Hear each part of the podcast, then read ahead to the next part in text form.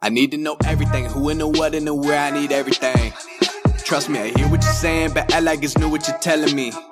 I'm curious, George, I happen to... Φίλοι και φίλες, καλώς ήρθατε σε ακόμη ένα Shot Clock Podcast, το αγαπημένο σας podcast για το NBA. Εμφανίζεται και αυτή την εβδομάδα και είναι εδώ για να συζητήσει για όλες τις εξαιρετικές μπασκετικές εξελίξεις που υπάρχουν στο καλύτερο πρωτάθλημα του κόσμου. Έχουμε τεράστια θεματολογία σήμερα, αλλά για να μπορέσουμε να συζητήσουμε για όλα αυτά, έχουμε τον μοναδικό παίχτη στον πλανήτη που μπορεί να ανταλλαχθεί αυτή τη στιγμή σε one-on-one trade με τον Kyrie Irving, τον πρόδρομο BT. Καλησπέρα. Σεις, Καλησπέρα σε όλους. Κοίτα, άμα με κάποιο τρόπο μπορούσα να έχω ένα συμβόλαιο 30 εκατομμυρίων, θα ήταν πολύ ωραία η αλήθεια είναι. Ε, Δεν πειράζει. Σε, ίσως σε μια άλλη ζωή. Ίσως σε σημασία μια άλλη δεν ζωή. είναι με τα λεφτά, σημασία έχει ο ρόλος. Και αυτή τη στιγμή, πρόδρομε, έχω να σου πω ότι στους Nets θα είχες τον ρόλο του Kyrie Irving. Ακριβώς τον ίδιο. λοιπόν, πολύ ωραία. Εσείς ξέρετε τι πρέπει να κάνετε, να συνεχίσετε να στηρίζετε το Shotlock Podcast για να μπορέσουμε κι εμείς να δίνουμε αυτό το εβδομαδιαίο και όχι απλά εβδομαδιαίο αλλά και οριακά καθημερινό content μέσω του Spotify, μέσω του YouTube και φυσικά μέσω του Facebook, του Twitter και του Instagram μας. Αυτά με τις εισαγωγές. Πρόδρομε, έρχεται ακόμη ένας Shotlock Podcast και σε αυτό έχουμε να πούμε πάρα πολλά πράγματα για πάρα πολλές ομάδες καθώς το NBA βρίσκεται σε μια καλή φάση. Είναι ακριβώς η φάση που αρχίζουν κάπως να ξεχωρίζουν οι καλές ομάδες από τις μέτριες και οι μέτριες από τις κακές. Αν και νομίζω ότι το αμέσως επόμενο podcast θα είναι αυτό που θα έχει ξεχωρίσει τελείως ε, αυτή η κατάσταση. Μπορούμε να κάνουμε κάπως την ε, καθιερωμένη βόλτα μας ε, στη Λίγκα, οπότε θα μπορούσαμε να ξεκινήσουμε κάπως με τους ε, Brooklyn Nets, μια ομάδα η οποία βρίσκεται αυτή τη στιγμή σε πάρα πολύ καλή κατάσταση. Φαίνεται ότι όλο το δράμα ανήκει πλέον στο παρελθόν και μας επιτρέπει να μιλήσουμε για αυτή έτσι με λίγο διαφορετικούς όρους, μιας και το τελευταίο διάστημα ήταν μόνο γκρίνια και κλάψα και δράμα. Ενώ αντίθετα με όλα αυτά, αυτή τη στιγμή φαίνεται να σφίζει η υγεία, με τον Kevin Durant να χαίρεται τον μπάσκετ και να γράφει αριθμάρες, με τον Cam Thomas να έχει βρει το ρόλο του, με τον Nicholas Claxton για μένα να είναι ο δεύτερος καλύτερος παίχτης αυτής της ομάδας, ένας καταπληκτικός αμυντικός, εξαιρετικός ε, rim runner, χθες είχε πάλι τρία blocks και με τον Ben Simmons να έρχεται από τον πάγκο. Οπότε ας κάνουμε μια ανασκόπηση του τι συμβαίνει αυτή τη στιγμή ε, στους ε, Brooklyn Nets με τον καινούργιο τους προπονητή να έχει δείξει εξαιρετικά δείγματα γραφής. Είναι κάπως σοκαριστικό το ότι παίζει στους Nets. Υπό την έννοια ότι στα τελευταία πέντε παιχνίδια παρουσιάζεται μια εντελώς άλλη ομάδα από αυτή που βλέπαμε. Και αυτό είναι κάπως ε, ζήτημα. Υπό την έννοια ότι δεν πιστεύω και νομίζω ούτε εσύ ότι το ζήτημα ήταν το παικτικό καθαρά του Καερή, αυστηρά, αλλά ήταν όλη αυτή η φόρτιση και το δράμα και τα συνεχή φώτα πάνω στην ομάδα, τα οποία ερχόταν και στο αγωνιστικό, βάζαν παραπάνω πίεση. Οι νέες τα τελευταία πέντε παρουσιάζουν μια απίθανη εικόνα. Πρακτικά σε όλα τα advanced statistics έχουν ανέβει υπερβολικά εν απουσία του Καϊρή. Πιο συγκεκριμένα, 8η offensive rating, πρώτη και σε defensive και σε net rating στα τελευταία 5. Assist ratio, πέμπτη στη λίγα στα τελευταία 5 παιχνίδια, το οποίο είναι πάρα πολύ σοβαρό. Ο τομέας στον οποίο πονούσαν περισσότερο από ποτέ το rebound, εκεί που ήταν 30 στη λίγα εν απουσία του Καϊρή, έχουν γίνει μια μέτρια ομάδα στη θέση 18. Θέλω να συζητήσουμε λίγο το πώς πιστεύουμε ότι άλλαξε αυτό το πράγμα. Είναι η ηγεσ- ο τρόπος ηγεσ- ηγεσίας του Kevin Durant να φέρνει τους συμπαίκτες του πιο κοντά μέσα από το παιχνίδι του. Είναι προπονητικό; Είναι λίγο από όλα αυτά; Είναι το ότι φύγαν τα φώτα λόγω Καϊρή; Κάπως για μένα, έχοντας δει αρκετά μάτς των Nets, από τότε ειδικά που σταμάτησε όλο αυτό το δράμα, και δεν θα κρύψω ότι έβλεπα τα μάτς γιατί ήθελα να δω πώς θα επιστρέψει και θα διαχειριστεί την κατάσταση ο Ben Simmons. Δηλαδή, πίστευα ότι τώρα θα έρθει το μεγάλο μάτς, τώρα θα έρθει το μεγάλο μάτς και τελικά ο Ben Simmons έχει φτάσει να είναι ένας παίκτης των 14 με 17 λεπτών που έρχεται από τον πάγκο, είναι κυρίως rebounder και λίγο δημιουργός, προφανώς ο σκόρερ των 15 πόντων μέσω όρων που είδαμε τα πρώτα χρόνια στη Φιλαδέλφια, ίσως και να ανοίξει το παρελθόν για πάντα. Ελπίζω όχι. Αλλά αυτό που βλέπω από τους Nets, οι οποίοι είχαν βέβαια και σημαντικές επιστροφές όπως τους Seth Curry, ο οποίος βέβαια στα πρώτα του μάτς ήταν ένας παίκτης που έβαλε 3 και έναν πόντο στα μάτς με Charlotte και Ναι. Dallas. Δηλαδή δεν είναι ότι γύρισε ο Seth και άλλαξε τον κόσμο. Αν και στο μάτς με τους Clippers ήταν καταπληκτικός με 9 στα 15 shoot και 22 πόντους.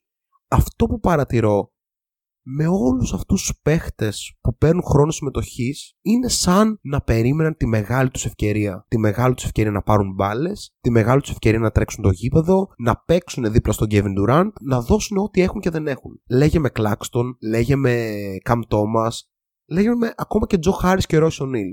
Όλοι αυτοί οι παίχτες δείχνουν ότι μάχονται για το χρόνο τους, για την επόμενη μέρα τους και δείχνουν ότι ξέρεις τι, μπορούμε να κερδίσουμε ρε φίλε. Και νομίζω ότι αυτό είναι το προπονητικό που έχει κερδίσει ο Βον. Δηλαδή δεν είναι ότι έχει κάνει κάποια τεράστια αλλαγή, απλά έχει εκτοξεύσει το usage του Duran και έχει βάλει τον Ben Simmons στον πάγκο. Αυτή είναι η μεγάλη μπασκετική αλλαγή που έχει κάνει. Κατά τα άλλα, νομίζω ότι απλά είναι μια ομάδα που γουστάρει να παίξει. Και όταν υπάρχει μια ομάδα που γουστάρει να παίξει, ξέρεις, μπορεί και να κερδίσει. Μου αρέσει δηλαδή ο τρόπος που παίζουν άμυνα. Είναι πάρα πολύ βελτιωμένη η άμυνά τους και δεν είναι ότι έχει αλλάξει κάτι σχηματικά. Καλά, προφανώς. Ο, ο Irving είναι ένας εντελώς μέτρο αμυντικός. Αλλά δεν είναι, ας πούμε, αυτό που συζητούσαμε ότι έρχεται ο Ben Simmons και θα αλλάξει την άμυνα. Ούτε καν. Δεν ισχύει όντως. Έτσι. Η άμυνα έχει αλλάξει καθαρά από τη συγκέντρωση και το πάθος που δείχνουν οι παίκτες. Απλά εγώ απορώ για το πού πάει αυτή η ομάδα. Καταλαβαίνω την ανάγκη μετά από τόσο πίεση, τόσα φώτα πάνω της, κακό μπάσκετ, ε, προπονητικές αδυναμίες του ΝΑΣ, μόνο και μόνο το γεγονός ότι κάπως η ομάδα τώρα παίζει όμορφα, κερδίζει κιόλας, υπάρχει διάθεση, ε, υπάρχει θέληση, είναι από μόνο του κάτι ωραίο και θαρρυντικό για το μέλλον του Brooklyn. Ωστόσο, δεν πρέπει να ξεχνάμε ότι το Brooklyn είναι μια ομάδα η οποία είναι championship or bust. Κάθε της χρονιά που έχει τον Durant. Ανεξαρτήτως του roster που είναι γύρω-γύρω, όποια ομάδα έχει τον Durant είναι championship or bust. Έτσι. Οπότε οι Nets πρέπει να κρυθούν λίγο και στο επίπεδο της διαχείρισης. Και νομίζω ότι εκεί τα πράγματα δεν έχουν πάει πάρα πολύ καλά. Κοίτα, όσο καταφέρνουν να κερδίζουν, νομίζω ότι πάβει να τους απασχολεί το τι θα γίνει με τον Καερή και τα λοιπά. Βέβαια, θα το συζητήσουμε και αργότερα, είναι μια τεράστια συζήτηση. Πριν από αυτό όμως, πριν πάμε λίγο στο κομμάτι της διαχείρισης, θέλω να σταθώ σε κάποια πράγματα τα οποία στατιστικά έχουν μια σημασία. Προφανώς όλοι θα έχουν δει τα στατιστικά του Kevin Durant από τότε που δεν παίζει ο Καϊρή. Ε, ναι. Έχει εκτοξευτεί, βρίσκεται σε triple-double οργασμό και νομίζω ότι αυτό είναι ένα μήνυμα προς όλη τη λίγα. Ο KD, όπως έγραψε και ο Ηλίας σε ένα σχόλιο στο Instagram, είναι hooper, pure hooper. Τον ενδιαφέρει το να παίξει μπάσκετ, να κερδίσει και να γουστάρει. Και αυτό παρουσιάζει αυτή τη στιγμή. Αλλά θέλω να κάνουμε μια ειδική μνήμα στον Νίκολα Κλάξτον, καθώς αυτή τη στιγμή μετράει 12,2 πόντους, 9,5 rebound, 2,2 block, είναι πρώτος στη λίγα σε field goal percentage με 71,3% σε μόλις 29 λεπτά. Και για όσους βλέπουν τους αγώνες, ψιλοκαταλαβαίνουν ότι ο Κλάξτον είναι ο βασικός του Ben Simmons. Δηλαδή, κάπως ο Simmons Okay. είναι ο αναπληρωματικός center της ομάδας και αυτό είναι ένα τεράστιο κέρδος. Είναι ένα τεράστιο κέρδος για τον μπάσκετ, γιατί ο Ben Simmons δεν εκπροσωπεί ακριβώς το σύγχρονο μπάσκετ αυτή τη στιγμή, αλλά είναι κατά βάση ένα τεράστιο κέρδος για τους Brooklyn Nets. Τώρα, το δράμα είναι δράμα και όσο είναι ο Καϊρή εκεί θα υπάρχει. Οι Nets κινούνται προς την κατεύθυνση να ξεφορτωθούν αργά ή γρήγορα τον Kyrie Irving. Νομίζω ότι αυτό που πρέπει να συζητήσουμε είναι αν, αν ήμασταν εμείς ο Σον Μάρξ ας πούμε, αν θα θέλαμε τον Kyrie στην ομάδα. Ο Κλάξτον νομίζω το έθεσε σε μια συνέντευξη που ρωτήθηκε σχετικά αρκετά ωραία. Είπε συγκεκριμένα ότι η ομάδα τώρα ρολάρει, αλλά φανταστείτε τι θα γίνει όταν επιστρέψει ένα σκόρ των 25 πόντων αυτήν. Εννοώντας προφανώς τον Kyrie Irving. Το θέσαμε και μεσοβδόμαδα με ένα post στη σελίδα για το κατά πόσο τα προβλήματα του Kyrie Irving είναι και ε, εντός του παρκέ, πέρα από εκτός. Οι διαδυναμίες του ήταν ψηλοδεδομένες πάντα, κυρίως στο αμυντικό κομμάτι και προφανώς είναι ένα show μόνος του ε, στο επιθετικό. Το πώς θα προσαρμοστεί αυτό το show σε ένα πλαίσιο πιο ομαδικό, νομίζω ήταν δίλημα από όταν έφυγε από το Cleveland και μετά. Και αυτό δεν έχει πολύ αλλάξει. Το ζήτημα είναι ότι ο Καϊρή τώρα εκτέθηκε. Έχει βρεθεί σε μια κατάσταση η οποία θα επηρεάσει και το αγωνιστικό του έμεσα, διότι αναγκάστηκε να βγει να ζητήσει, πρα- αναγκάστηκε εισαγωγικά να βγει να ζητήσει μια συγγνώμη αφού έφαγε μια ποινή για το πολύ συγκεκριμένο post που έκανε. Και από εδώ και πέρα τα πράγματα στενεύουν. Η ζωή του Καϊρή στη Λίγκα στενεύει υπό όρους ότι ρε παιδί μου ένας παίκτης ο οποίος δημιουργεί όλο αυτό το δράμα και θέλει και το Max, πώς μπορεί να υπάρξει σε μια ομάδα όταν φέρνει μόνο έμεσα ή άμεσα προβλήματα; Εγώ θεωρώ ότι ο Καϊρή μετά από όλο αυτό, βασικά μάλλον ελπίζω καλύτερα, ας μην πω θεωρώ, γιατί πολλές φορές μας έχει διαψεύσει το παρελθόν, ότι πρέπει να βάλει το μπάσκετ μπροστά και τίποτα άλλο για ένα διάστημα. Θέλει να παίξει για συμβόλαιο. Θέλει να καθαρίσει εισαγωγικά το όνομά του και αγωνιστικά και εξωαγωνιστικά. Όλο αυτό στο ένα πλαίσιο που αφήνει τον Kevin Durant να είναι ο Kevin Durant, αυτό το οποίο κάνει αυτή τη στιγμή ο KD, lead by example που λέμε. Είναι πάρα ακριβώς, πολύ σοβαρό. Ακριβώς. Να μπει και αυτό σε αυτό το πλαίσιο και να δει που μπορεί να βγάλει όλο αυτό ε, την ομάδα του Brooklyn. Αρκετά νομίζω όσον αφορά αυτό το κομμάτι των Brooklyn Nets. Σίγουρα έχουμε ξανασυζητήσει για αυτούς και σίγουρα θα ξανασυζητήσουμε. Είναι το νούμερο ένα θέμα στο NBA αυτή τη στιγμή εξωγηπαιδικά. Αντικειμενικό αυτό. Αλλά νομίζω ότι μιας και βάλαμε τη συζήτηση στο τρυπάκι του αν είμαστε η general manager ή όχι, έχει μια τεράστια σημασία να πάμε επιτέλους. Το Shotlock Podcast νομίζω είναι το πρώτο podcast που θα κάνει αυτό, έπειτα από πρόταση του μοναδικού, του εξαιρετικού φαν της εκπομπής, φίλος εκπομπής Φάνιστερ. Έτσι.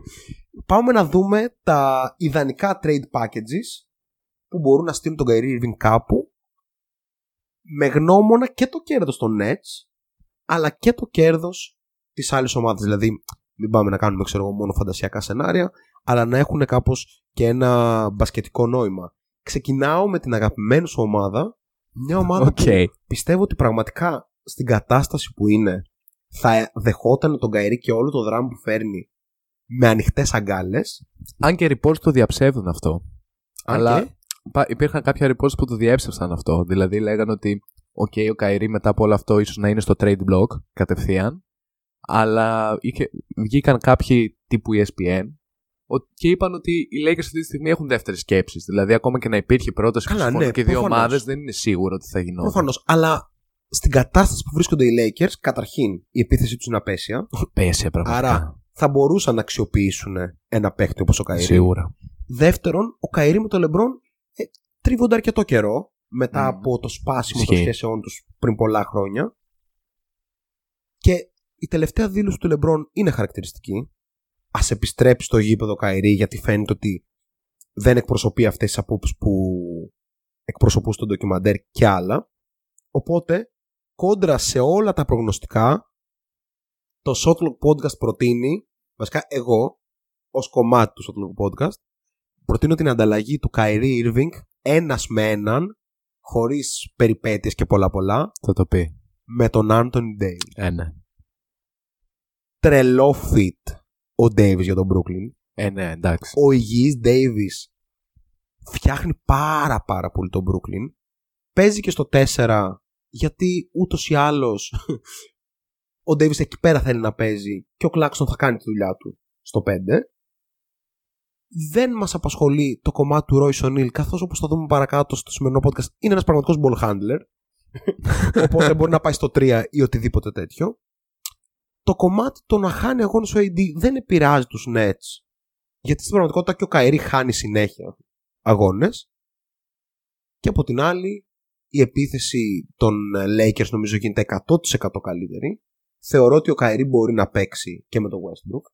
Ίσως δίνει ζωή στο project Westbrook γιατί ο Westbrook θυμόμαστε πολύ καλά ότι μια χαρά τα είχε βρει με τον Bradley Bill και ο LeBron παίρνει το, το απολολόν πρόβατό του πίσω το market ξετινάζεται Νομίζω συμφωνούμε σε αυτό. Ε, ναι. Οι φανέλε Kyrie Irving με το 11 με τη φανέλα των Lakers θα γίνουν ανάρπαστες και ξαφνικά οι Lakers γίνονται ομάδα που βγάζει νόημα γιατί σολάρει ο Kyrie απίστευτα, ο LeBron βρίσκει ζωή, ο Westbrook κάνει το think του, ο Dennis Redder και ο, Chris, και ο, και ο Kendrick Nunn δεν ξαναπέζουν ποτέ, αλλά δεν μας ενδιαφέρει και πάρα πολύ αυτό. Ο Redder έτσι κι αλλιώς είναι τραυματίας, δεν έχει κάνει ακόμα τον debut του.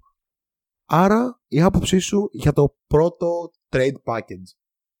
I mean... ξέρεις, ξέρεις, τους Lakers πάνε όλα τόσο χάλια που... Ακόμα και αυτό θα έβγαζε νόημα. Να βάζεις τον LeBron, τον Westbrook και τον Kyrie και να μην έχεις κανένα στη ρακέτα. Να παίζουν αυτοί οι τρεις ιδανικά. και δύο αμυντικοί οι οποίοι δεν θα περνάνε το κέντρο όμως. Δηλαδή, τίποτα. Ναι, θα παίζουν μόνο πίσω. Ναι. Ε, ωραίο όλο αυτό. Βέβαια οι Lakers για τους Lakers μάλλον είναι λίγο αυτοκτονία αυτό. Ενώ το PR damage μετά, όταν έχεις ξεπουλήσει τα πάντα και καταλήγεις εν τέλει να δίνεις και τον νεατρο, νεαρότερο εκ των τριών star σου, ε, είναι λίγο overkill. Ποιος είναι βέβαια καλύτερος παίκτης αυτή τη στιγμή; Από τους τρεις. Ενώ ότι. Όχι. Από τους τρεις, τώρα ας μην το συζητήσουμε. Ενώ ότι είναι πολύ περίεργη η κατάσταση. Ισχύει αυτό. Ενώ από τον Άντων Ντέιβις και τον Καϊρή. Φου. Ε, μάλλον ο Καϊρή. Ο οποίος Ντέιβις προσπαθεί φέτος. Δεν Ναι, είναι ότι ναι, ναι. προσπαθεί. Χάνεται βέβαια Έχει μέσα. πάρει στο ένα χάος. άχα, πολύ άχαρο ρόλο. Είναι το πεντάρι μιας ομάδας που τα κάνει όλα, στατιστικά δηλαδή είναι πολύ καλός. Αλλά δεν βγάζει νόημα. Δεν, ο- ο Ντέιβις κάπως σαν νούμερο ένα επιλογή δεν μου κάνει. Μμ. Ενώ ο Καϊρής σαν νούμερο ένα επιλογή μου κάνει και μου περισσεύει εφόσον ενδιαφέρεται για το άθλημα της καλαθοσφαίρης. Έτσι. Ναι. Σωστό είναι αυτό. Ε, ο Davis δεν θυμίζει σε τίποτα τον Davis του Bubble, τα έχουμε ξαναπεί πάρα πολλές φορές. Ε, πέρα από το shooting slam το οποίο κρατάει πλέον δύο χρόνια περίπου έχει γίνει λίγο περίεργη κατάσταση εντάξει τραυματισμοί on and off κακό μπάσκετ βλέπουμε στις τελε- οι Lakers πρέπει να έχουν πέντε σερίτες ίσως έξι αυτή τη στιγμή και βλέπουμε ότι σε όλα τα δεύτερα ημίχρονα αυτών των παιχνιδιών ο Davis παίρνει δύο shoot τρία σουτ, κανένα σουτ στην τέταρτη, ένα σουτ στην τέταρτη. Είχαμε πολλά τέτοια παιχνίδια. Και έχω αρχίσει να πιστεύω ότι δεν είναι ακριβώς δική του ευθύνη αυτό. Δηλαδή, είσαι ο Άνθονι Ντέιβι στη χειρότερη, είσαι ο τρίτος καλύτερος παίκτης στην ομάδα, ό,τι και αν σημαίνει αυτό. Όχι, όχι, μην πάμε στην ανάλυση των Lakers. Ε, Όχι, είναι δεν πολύ πάμε στην επικίνδυνο ανάλυση των μονο- Lakers. μονοπάτι να Δεν πάμε στην ξαναπάμε ανάλυση των σε αυτό. Lakers. Θέλω να πω ότι ίσως λίγο το πώς παίζουν και οι υπόλοιποι, που, το οποίο προφανώς περνάει από τα χέρια του Westbrook και του LeBron, τον κάνουν να φαίνεται ακόμα χειρότερο. Αδίκως, εισαγωγικά. Δηλαδή, από τους τρεις τα πιο πολλά ελαφρυντικά, μάλλον τα έχει ο Davis, με το Ναι. Westbrook. It's close. Ε, ναι, απλά ίσως δεν έχει, έχουν τελειώσει τα ελαφρυντικά για τον ε, AD πλέον. Ναι, ναι, ναι. Ο Αλλά- ίδιος επέλεξε να δηλώσει πόσο καλός είναι. Το NBA επέλεξε να το βάλει στην top 75 λίστα. Χοντρό. Δεν το πιστεύω ακόμα αυτό. Χοντρό, αυτό ήταν Αφήνοντας έξω χοντρό. π.χ. τον Dwight Howard, τον Clay Thompson κλπ. Ε, και κάπως αυτό έχει φέρει τη σχέση σε ένα, σε ένα τέλμα. Δεύτερο trade package και νομίζω ότι και εδώ έχει μια τεράστια σημασία γιατί αναφέρω ομάδες οι οποίες βρίσκονται πραγματικά στο χείλος του γκρεμού. Είναι Kyrie Irving για D'Angelo Russell, Jalen Noel και Naz Reid. Τρεις παίχτες Πάμε να τεινάξουμε την μπάγκα στον αέρα. ναι, από τη μία τρεις παίχτες οι οποίοι θα δώσουν ένα βάθος στην ομάδα του Brooklyn, αναγκαίο βάθος, ο Ναζ Reed σαν ένα πραγματικό πεντάρι, ο Jalen Noel σαν ένα διάρρη ας πούμε σκόρερ από τον πάγκο, ο D'Angelo Russell είτε σαν έκτος παίχτης είτε σαν ο βασικός άσος της ομάδας που θα έχει έναν ρόλο τελείως διαφορετικό από τους Timberwolves που δεν θα του ζητήσει κανένας τίποτα και ίσως λόγω του ότι έχει ξαναπαίξει τους Nets να αναγεννηθεί και από την άλλη ο Irving, ok, let's go, όλα για όλα. Irving, Edwards, McDaniels, Towns και Gobert και ο Θεός βοηθός. Εντελώς ο Θεός βοηθός όμως. γιατί η Μινεσότα είναι περίπου στην ίδια μοίρα με τους Lakers αυτή τη στιγμή. το φεγγάρι. Μην είναι και σε χειρότερα. Μην είναι Το και σε φεγγάρι είναι πολύ χειρότερα. χλωμό. δηλαδή οι Lakers ξεκίνησαν πρακτικά, θα μπορούσε να πει κανείς, με, με μηδέν προσδοκίες, υπό την έννοια ότι ένας όχι φίλαθρο στο Lakers, βλέπω την ομάδα πει ε, δεν πάμε πουθενά. Αλλά η, η Μινεσότα απ' την άλλη και εμείς την είχαμε αρκετά ψηλά στο που μπορεί να πάει. Και φαίνεται να πηγαίνουν όλα κατά διάλογο. Σταματάω να μιλάω για την απόδοση των ομάδων. Όσο αφορά το trade, θα ήταν τέλειο για τη Μινεσότα. Ο Ντέσορ Ράσελ είναι πολύ κακός αυτή τη στιγμή. Too bad, man. Και θυμάμαι εκείνο το φοβερό tweet που έλεγε έχει γεμίσει το NBA πολλούς αθλητές και όχι και τους παίκτες μπάσκετ. Απίστευτο. Ο παίχτη μπάσκετ D'Angelo Russell έχει 12 πόντους μέσω όρο με 26% field goal. Απίστευτη μπασκετική απόδοση. Ε, είναι ο παίχτη που φαντάζομαι όλοι έχουμε δει το viral βίντεο. Έπαιξαν με Crazy. 4 επειδή ο D'Angelo Russell μπερδεύτηκε και δεν μπήκε στον αγωνιστικό χώρο ενώ είχε πάρει το OK από τη γραμματεία και έκανε τις διατάσεις του. θα πάμε στη Μινεσότα που κάθε εβδομάδα και χειρότερα είναι disconnected Πραγματικά. αυτή η ομάδα αυτή τη στιγμή. Και γι' αυτό, ξέρεις, όταν είναι disconnected, χρειάζεσαι ένα μεσία. Και ο Καϊρή του αρέσει πάρα πολύ να πάρει στα το Μεσία. Έχει, δεν ξέρω αν έχει δώσει στο Instagram του, ξέρεις στο description εκεί πέρα τίποτα αντίστοιχο σε όνομα. Είναι πολύ πιθανό. Θα μπορούσε, Ε, ναι. Αλλά μια κατάσταση στη Μινεσότα στην οποία εν τέλει κάπως ο Καϊρή έρχεται σαν σωτήρας φαντάζει λίγο αστεία. Ισχύει αυτό πάρα πολύ. Ας συνεχίσουμε με τα trade ideas για τον Kyrie Irving. Τώρα έχω σκεφτεί κάποια πράγματα που στέλνουν τον Kyrie στη Νέα Ορλεάνη. Αλλά σκέφτομαι Δεν ότι έχει- αυτό δεν- το πράγμα δεν, δεν- θέλω. Να βγάζει και νόημα. Δεν, θε- ναι, δεν θέλω να το διαλύσω. Πρέπει να βγάζει νόημα σαν επιλογή. Έχω σκεφτεί και να στείλω τον Kyrie στους Clippers με ένα ωραίο πακέτο με Reggie Jackson, Norman Powell κλπ. Ε, δεν θα το κάναν. Αλλά επίσης δεν ξέρω τώρα αν θα πήγαινε να γίνει ο βασικός αντίπαλος του LeBron στην πόλη. Δηλαδή δεν θα ήθελε και ο Καερή Ναι. κάτι τέτοιο. Οπότε θα πω κάτι που βγάζει πάρα πολύ νόημα. Μπασκετικά. Αυτό το είδος παίχτη που είναι εξαιρετικός ball handler, που είναι undersized scorer και κάπως ρολάρει την επίθεση, είναι ένας παίχτης που ταιριάζει πάρα πολύ δίπλα στον αγαπημένο σου Λούκα Ντόνσιτς.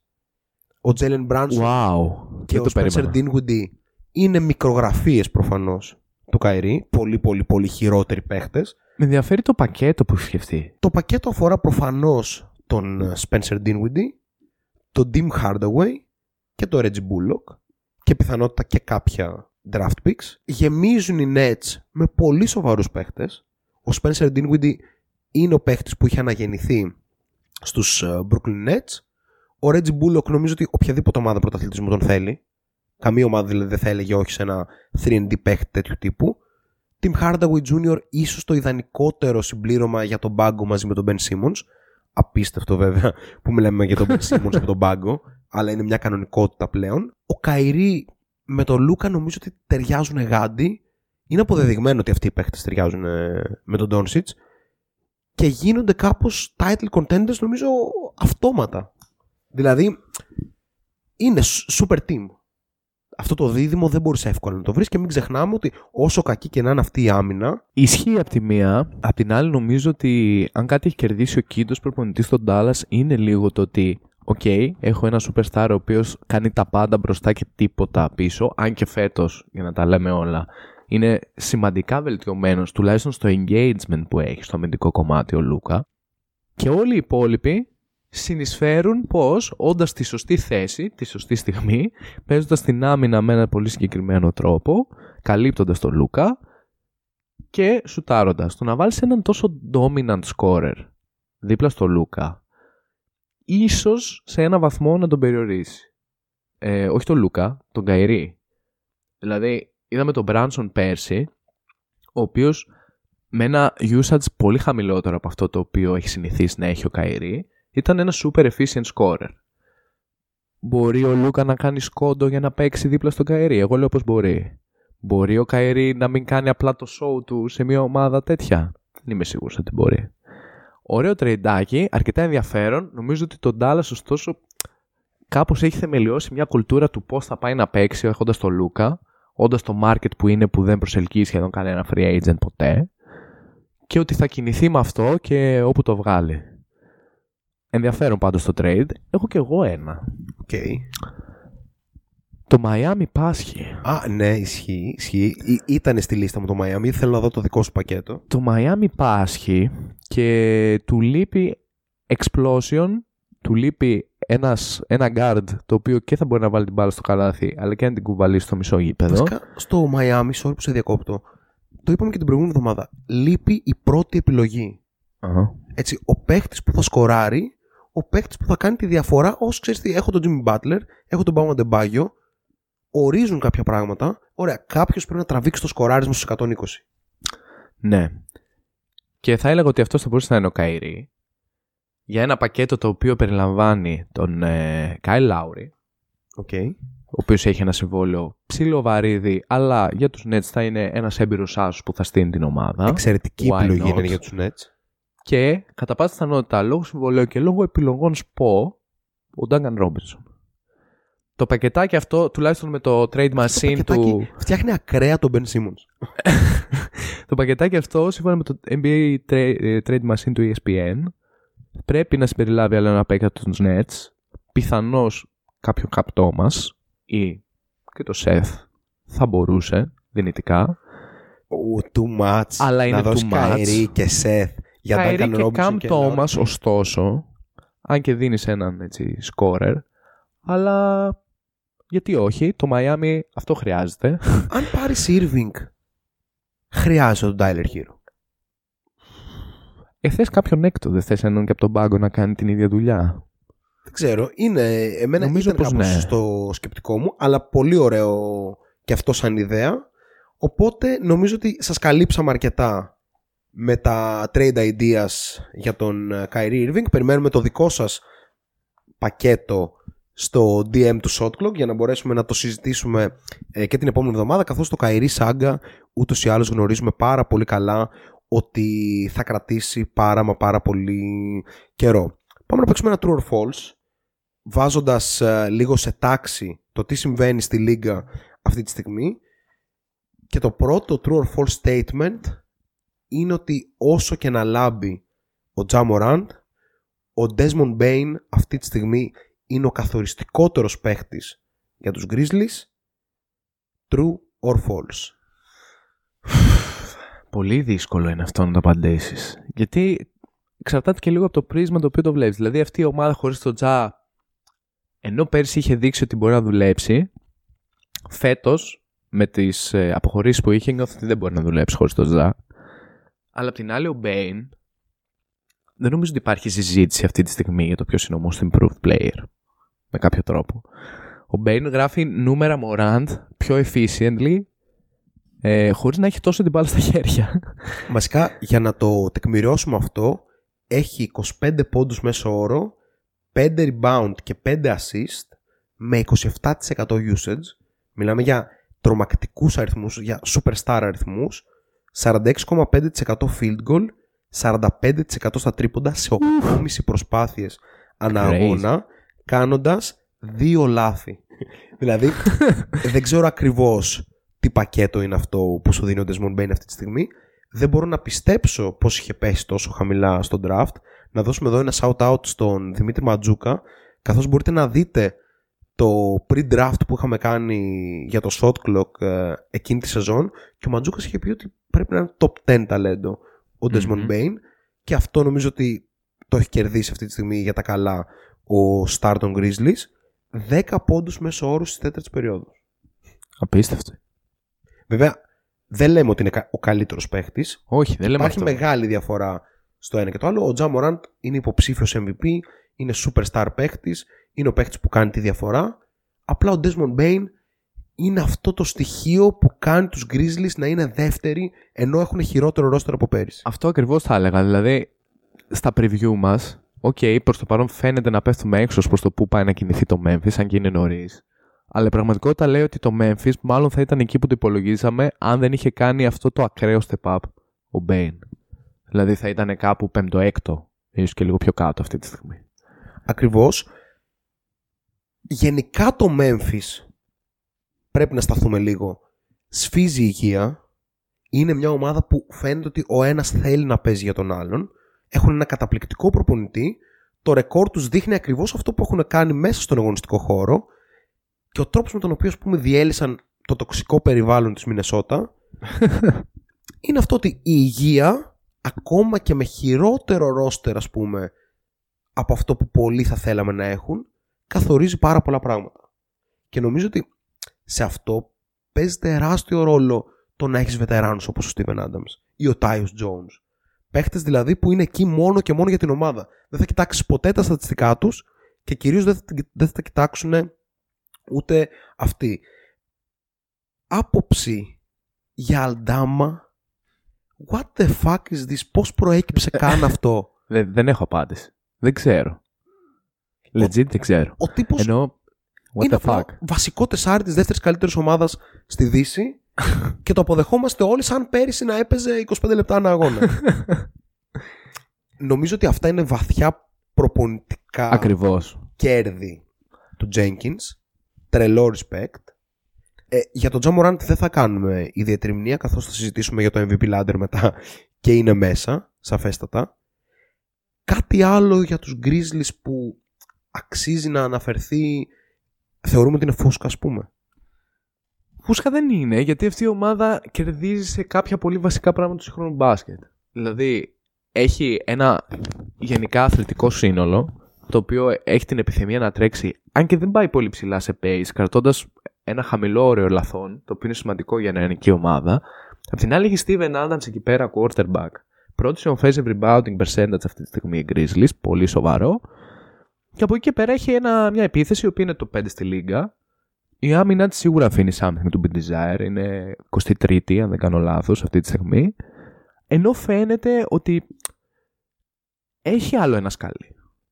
Αλλά πότε θα έρθει αυτό το άλλο σκάλι; Εγώ εκεί θα ήθελα. Και δεν σουτάρουν καν καλά, ρε φίλε. Αυτό δεν σουτάρουν καν πολύ καλά. 34% στο τρίποντο. Δηλαδή, είναι μια ομάδα η οποία ξέρουμε ότι μπορεί να σουτάρει δυνητικά. Υπάρχουν κάποια έτσι μικρά κλειδιά τα οποία δεν μας έχουν απασχολήσει ακόμα και η αναφορά μου είναι στον Lofton Junior, ο οποίος δεν έχει παίξει καθόλου προφανώς, αλλά έχει 27 πόντους μεσόωρο στην G League. Δηλαδή είναι ο ορισμός του dominant στην G League παίκτη. Τον είδαμε και στο Summer League ότι ήταν καταπληκτικός. Και είναι ένας παίκτης που μπορεί να βγει από, από το πουθενά. Παίκτες όπως ο Κόντσαρ, όπως ο Αλντάμο που αναφέρουμε, όπως ο Κλάρκ, νομίζω ότι έχουν πάρα πάρα πολύ καλή παρουσία. Ο Κλάρκ σε 18 λεπτά έχει 10 πόντους μέσω όρο και είναι ένας παίκτης που είναι αρκετά σημαντικός ας πούμε αυτή τη στιγμή ναι, σίγουρα. rotation ε, του Jenkins και αυτά κάπως για την δεύτερη καλύτερη ομάδα της Δύσης με ρεκόρ 9-4 Εγώ αφήνω μόνο το ότι ελπίζω ότι θα δούμε το επόμενο βήμα για την ομάδα του Jenkins όταν επιστρέψει ο JJJ ο οποίος δεν θέλω να κάει αυτός ο παίκτης Μ' αρέσει πάρα πολύ. Βέβαια η απόδοση των Grizzlies και ο τρόπος με τον οποίο καταφέρνουν να είναι καλοί χωρίς τους start τους πέρυσι με τον mm-hmm. φέτος χωρίς τον JJJ είναι ένα τεράστιο δείγμα της δουλειάς που έχει γίνει. Επόμενο true or false. Ο Devin Booker πλέον ανήκει στην ελίτ της λίγας και κανένας ούτε εγώ δεν μπορώ να το αμφισβητήσω. είναι ακριβώς αυτό. Ούτε εγώ το λέει. δεύτερο, ναι, είναι ακριβώς αυτό το δεύτερο true or false μας. 27 πόντους μέσω όρο, 26,7 για την ακρίβεια, 4,5 rebound, 5,6 assist, 47,5% field goal, 39% τρίποντο για έναν παίχτη που προφανώς είναι ο καλύτερος παίχτης των Suns. Οι Suns δεν καταστράφηκαν σύμφωνα με όλες τις προβλέψεις που τους ήθελαν ε, να καταστρέφονται και είναι το καλύτερο impersonation του Klay Thompson του καλού Klay Thompson με λίγο καλύτερο σκοράρισμα μακριά από το τρίποντο. Και λίγο χειρότερη άμυνα βέβαια. Ναι. Οκ, δύσκολη, Νομίζω ότι- δύσκολη αναλογία, δύσκολη σύνθεση, αλλά Νομίζω ότι το ακούω. Αυτό είναι ένα καλό comparison για τον ε, Devin Booker. Ναι, ναι. Όχι, συμφωνώ. Είναι, είναι shot maker. Είναι ακραίος. Ο Booker φέτος είναι ακραίος. Έχει καταφέρει με έναν κακό στα πρώτα παιχνίδια Chris Paul, μέτριο συνέχεια, με κάποια, καλ- κάποιες καλές εκρήξεις, να έχει την ομάδα αυτή τη στιγμή έκτη σε offensive rating, τρίτη σε defensive rating, δεύτερη σε net rating, τέταρτη σε assist ratio, πέμπτη σε turnover percentage. Όλα αυτά δεν τα περίμενε κανείς όταν ξεκινούσε η χρονιά. Ειδικά από το πώς έκλεισε. Ωστόσο, respect στον Devin Booker, γιατί πραγματικά, όπως είχαμε πει και σε προηγούμενο podcast, τραβάει αυτή την ομάδα με το mentality του αυτή τη στιγμή. Έχει έναν Aiton ο οποίος δεν είναι εκεί στην πραγματικότητα. Είχε ένα Cam Johnson ο οποίος είχε κάνει φοβερό step up ως βασικός. Δυστυχώς τραυματίστηκε, θα επιστρέψει κι αυτός. Οι Suns αναμένουμε να κάνουν μια μικρή κοιλιά, πιθανώς εν ώψη όλων αυτών των απουσιών. Αλλά η αλήθεια είναι ότι ο coach Williams έχει θεμελιώσει μια κουλτούρα η οποία δεν φαίνεται να σπάει ούτε από adversity, ούτε από δράμα, ούτε από τίποτα. Έγινε ό,τι έγινε με Aiton. Όλο το καλοκαίρι φάση με τον Crowder. Τρώνε τη σφαλιάρα του αιώνα από τον Dallas. Και ακόμα αυτή η ομάδα αρνείται να πεθάνει. Βέβαια, ακόμα δεν πείθαμε ότι είναι contender. Προφανώς δεν είναι contender. Come on now. δεν θα συζητήσουμε αυτό. Έτσι. Αυτά τα έχουμε λήξει εδώ και χρόνια. Τα έχουμε λήξει πριν καν γίνουν συζήτηση. ναι, δεν θα μπούμε στη διαδικασία να πούμε ότι οι Suns, δεν το είπαμε πέρυσι. Που οι Suns, ξέρω εγώ, ε, όλα τα hipster ε, podcast του πλανήτη, όπως ο Ζακ Λόου κλπ., ήθελαν να τους αυτοανακηρύξουμε πρωταθλητές από το Δεκέμβρη. Όχι. Δεν μπορώ να πιστέψω ότι είναι contender μια ομάδα που βασίζεται στο σκοράρισμα του Michael Bridges. Συγγνώμη. ο οποίος βέβαια σουτάρει 45% τρίποντο. Crazy. Βέβαια σε μόλις 2,8 προσπάθησε ένα αγώνα. Έχει πέσει μόλις- ακραία πολύ. Ναι, γιατί είναι ένας παίχτης ο οποίος κάπως παίζει 37 λεπτά ανά αγώνα. Έχουν ανάγκη να σουτάρει περισσότερο. Οι 15,7 πόντι που έχει αυτή τη στιγμή δεν είναι sustainable νούμερο, εκτιμώ. Και με τον DeAndre Ayton σε αυτή την κατάσταση, την πολύ κακή κατάσταση, παίχτης 14 πόντων και 10 rebound σε 26 λεπτά, δεν είναι ακριβώς αυτό που ψάχνουν. Και εντάξει, για τον Chris Paul νομίζω ότι τα είπαμε και την προηγούμενη φορά δεν έχει ιδιαίτερο νόημα να ασχοληθούμε πάντως give credit where credit is due που λένε και οι φίλοι μας οι Αμερικάνοι Έτσι. φίλοι μας όχι και τόσο θα έλεγε κανείς. ε, ο Devin Booker είναι καταπληκτικός και είναι από τους παίχτες όπως και ο Ζακ Λαβίν τα προηγούμενα χρόνια μέσα από την απόδοσή του στο γήπεδο σε κάνουν σαν αναλυτή, σαν φίλαθλο, σαν οτιδήποτε να αλλάξεις γνώμη. Πάμε στο τρίτο true or fa- true or false που θα σου αρέσει πάρα πολύ πρόδρομε Για να δούμε. ο Στεφκάρη είναι ο πιο επικίνδυνος, δεν θα πω καλύτερος καθώς νομίζω ότι είναι μια συζήτηση που έχουμε ξανακάνει και αν είναι μαζί με τον Γιάννη, αν είναι δεύτερος, αν είναι τρίτος κλπ. Αλλά είναι ο πιο επικίνδυνος παίχτης στον κόσμο. Και αυτό σημαίνει πάρα πολλά πράγματα και το λέω με αφορμή όχι τους 47 πόντους που έβαλε τις προάλλες, όχι τις δύο συνεχόμενες σαραντάρες που τον έκαναν τον πρώτο παίχτη που βάζει συνεχόμενες σαραντάρες μετά τα 34 του, Ναι, μετά το νομίζω το Michael Jordan 2002, κάτι τέτοιο. Ακριβώς. Ε, το λέω κυρίως γιατί τον είδα και το είδα live και είμαι περήφανος που το είδα live. να είναι η ομάδα του 98-95 πίσω στο σκορ με το Cleveland, όχι με τους Magic, Ναι. ένα λεπτό πριν το τέλος υπό αυτές τις συνθήκες που ξέρουμε ότι επικρατούν στους Warriors αυτή τη στιγμή και ο Κάρι πήρε ένα τρίποντο και πριν η μπάλα φτάσει στο διχτάκι, δεν ξέρω αν είδες στο Απίστευτο, στιγμιότυπο, ναι, ναι, προφανώς. γύρισε να γαυγίσει στον πάγκο των Cavs. Αυτό το mentality ξεκλειδώθηκε στους τελικούς από το Στεφ Κάρι. Είναι πολύ καλύτερος παίχτης από τον δύο συνεχόμενες φορές MVP που είχαμε δει. Είναι η καλύτερη εκδοχή του Στεφ, είναι πολύ καλός αμυντικός, είναι απίστευτος δημιουργός, είναι ο πραγματικός leader των πρωταθλητών. Είναι sneaky rebounder. Είναι sneaky rebounder, 7,1 rebound ανά αγώνα. Αλλά αυτό το πράγμα, τι mentality θέλει. Τι είδους killer είσαι όταν σουτάρεις τρίποντο ένα λεπτό πριν το τέλος με την ομάδα σου πίσω στο σκορ και τολμάς να μιλήσεις στον πάγκο πριν η μπάλα μπει στο τρίποντο. Δεν υπάρχει ούτε ένας άνθρωπος στην ιστορία του αθλήματος που θα το έκανε αυτό. Το ξεκίνημα που έχει κάνει ο Κάρι με έχει κάνει να έχω ενδοιασμούς για το νούμερο 1.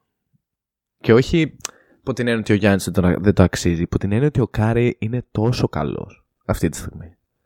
Δεν ξέρω πόσο σουτάρει. Πρέπει να σουτάρει κοντά 50% τρίποντο στα τελευταία 5 κοιτούσα κάτι τέτοιο. Είναι κάτι, κάτι α- αδιανόητα νούμερα. Στα τελευταία 3 έχει 65% field goal με δύο σαραντάρες. Ε, είναι σε άλλο επίπεδο και νομίζω ότι έχει μπει λίγο σε ένα mode το οποίο ξέρεις. Έχουμε συζητήσει με την προηγούμενη εβδομάδα. Golden State δεν πάει καλά, με τον πάγκο δεν τα έχουν βρει κλπ. Ο Κάρι είναι σε ένα mode αυτή τη στιγμή μόνος του. Είναι κάπου μόνος του και με την ομάδα μαζί. Μπαίνει στο γήπεδο και από τη στιγμή που θα ξεκινήσει είναι in the zone αυτόματα. Αυτό, δεν το, αυτό είχα πολύ καιρό να το δω σε παίκτη. Πολύ καιρό να το δω. Ε, ενώ σε αυτό το επίπεδο το κάνουν και άλλοι. Θα μπορούσα να πω, ας πούμε, τον Dayton. Ότι το κάνει τουλάχιστον φέτος στην αρχή της σεζόν. Αλλά ο Στεφ φαίνεται ότι δεν, κάπως δεν μπορεί να χάσει αυτή τη στιγμή. Ξεκλείδωσε όντως μια νέα πίστα ε, πέρυσι στους τελικούς Και είναι τρομακτικό. και είναι, κα- είναι, είναι scary. Οπότε θα πω true. 52% field goal, 44% τρίποντο, Απίστευτος. 91% βολές, 6,8 rebound, 6,7 assist, 2 λάθη. What the fuck; 33,3 πόντοι. Αυτή η εκδοχή του Στεφ είναι η καλύτερη εκδοχή ever. Πρέπει οι Warriors να κάνουν κάτι για να το αξιοποιήσουν. Δεν μπορεί να σε νοιάζει το 2027 και η εξέλιξη του Κουμίνγκα και του Wiseman, ενώ έχεις το Στεφ Κάρι αυτή τη στιγμή σε αυτή την κατάσταση. Κάπως είναι πώς είδαμε το Λεμπρόν το 2018. Να φτάνει σε ένα επίπεδο που κανείς δεν πίστευε ακόμη και για το Λεμπρόν ότι υπάρχει. Δηλαδή ένα παίκτη που ο οποίος μπαίνει μες στο γήπεδο και ορίζει όλα τα μάτς. Είτε έχει συμπέκτη τον George Hill, είτε έχει τον Kyrie Irving, είτε έχει δεν ξέρω και εγώ ποιον. Είναι αυτό το επίπεδο για το Steve Curry αυτή τη στιγμή, όπου θα πρέπει ο Steve Kerr και ο Bob Myers να το εκμεταλλευτούν. Νομίζω ότι ο Kerr θέλει και το δείχνει με κάθε τρόπο ότι θέλει. Ναι. Κατέβηκε στο τελευταίο μάτσο με το Cleveland με 7 man rotation με τον Anthony Lamb να είναι ο φετινός Otto Porter ή όπως Απ' θέλεις ονομασέ το. Και Ποιος θα πραγματικά το έλεγε αυτό; ο τύπος Ποιος μπαίνει το μέσα και πίστευε. δίνει ενέργεια, σκοράρει με τρίποντα και έχει κερδίσει το ρόλο του γιατί ξέρεις τι. Ήρθα στο training camp για να σώσω την καριέρα μου και μου δίνει τη ευκαιρία να το κάνω. Άρα γιατί να μην συμβεί. Κάποιοι ενδιαφέροντες αριθμοί, προφανώς league leader σε plus minus στη λίγα ο Στεφκάρη, σε estimated plus minus, βασικά σε ακόμη πιο advanced stats. Ε, Draymond Green και Andrew Wiggins επίσης πάρα πολύ θετικοί και σε αυτό το κομμάτι και όλοι οι υπόλοιποι, όλοι οι υπόλοιποι και ο Kevin Looney και όλοι οι υπόλοιποι είναι αρνητικοί. Προφανώς μέσα σε αυτούς και ο Clay Thompson για τον οποίο κάποια στιγμή πρέπει να μιλήσουμε. Ίσως πρέπει να πάει στον πάγκο. Χοντρό. Προφανώς είναι το TEM Είναι το TEM. αλλά θα κάνει καλό σε όλους γιατί ο Jordan Poole απέδειξε πέρυσι ότι ταιριάζει πάρα πολύ με αυτή τη βασική πεντάδα και ο Clay Thompson θέλει απλά τα σουτ του. Θα τα πάρει στη δεύτερη πεντάδα πραγματικά δεν ξέρω αν θέλουν καν να σουτάρουν οι υπόλοιποι. Έτσι. Ε, ο Ντόντε Ντεβιντσέντσο κάπως σώζει αυτή την πεντάδα. Ναι. Ε, με τον Ντεβιντσέντσο σε 4 μάτς είναι 3-1 και είναι πολύ θετικό αυτό. Ο Ντόντι ήταν σίγουρο ότι θα δουλέψει από την αρχή. Δεν- Ακριβώς. γιατί πάρα Δεν πολύ είχαμε έξυπνος. καμία αμφιβολία ποτέ. Ναι. Για να τα λέμε όλα. Ε, Τώρα για τους Warriors, το τι μέλη γενέστε. Εγώ νομίζω ότι έχουν αρχίσει να βαράνε κάτι στην αγερμή ανέτη. Είναι το Soon. Τώρα έχουν ένα 2 στα 2 ποιοτικό. Ποιοτικό 2 στα 2. Και σήμερα παίζουμε τους Kings. Ναι, Shout out ξανά. στο, στον Diaron Fox, ας πούμε. Πολύ Και ωραίος. respect. Είδα- Είδα τη συνέντευξή του στο, στο ESPN, είναι πολύ χαλαρός. Είναι πολύ ωραίος. Ε, Επίσης νομίζω ότι ο Diaron Fox κάνει ένα mini redemption σε αυτή την αρχή της σεζόν. Αν και το Ε, Sacramento δεν πάει σίγουρα δεν είναι φοβερά. το νούμερο 69 πλέον Ναι, που ήταν πέρυσι. ναι. Για μας τουλάχιστον. Και ένα respect, ρε φίλε, ότι όταν έχεις προπονητή Ισχύει. μπορείς και εσύ να βελτιωθείς σαν παίχτη. Δηλαδή, Μμμ. ο Mike Brown έχει βάλει μια τάξη. Ένα και ένα δύο. Έτσι δεν είναι. εύκολο να βάλεις τάξη σε αυτό το πράγμα που λέγεται Sacramento, αλλά κάπως έχει βάλει. Αλλά ναι, ας συνεχίσουμε λίγο για τους πρωταθλητές. Ναι. Ε, εγώ νομίζω ότι είναι άδικο. Τύπου σε ένα άτυπο power ranking που κάνω που δεν είναι ακριβώς λίστα, είναι τύπου χαρακτηρισμός για τις ομάδες, τους είχα στο Don't Panic. Τύπου Don't Panic, legit. Είναι η Golden State. Ε, και νο- εντάξει, με λίγο αριστικό τρόπο το έδωσε και ο Draymond Green. Τύπου, εντάξει, παίζουμε κακά, αλλά τα επόμενα δύο χρόνια θα πάρουμε άλλο ένα πρωταθληματάκι. Είπε Απίστευτο. στο 10ο μάτι Απίστευτο. της σεζόν. ο Draymond, ο οποίος έχει απουσιάσει γενικά, εμένα μου έχει λείψει. Λάτρευα αυτό το podcast. Ναι, Αλλά- ε, ο Draymond Δέχομαι το ξεκίνησε focus πο- του. Πολύ καλά τη σεζόν γενικά, αλλά αμυντικά τώρα στρώνει. Ε, Δηλαδή ισχύει. αμυντικά ήταν πολύ συχνά εκτός θέσης.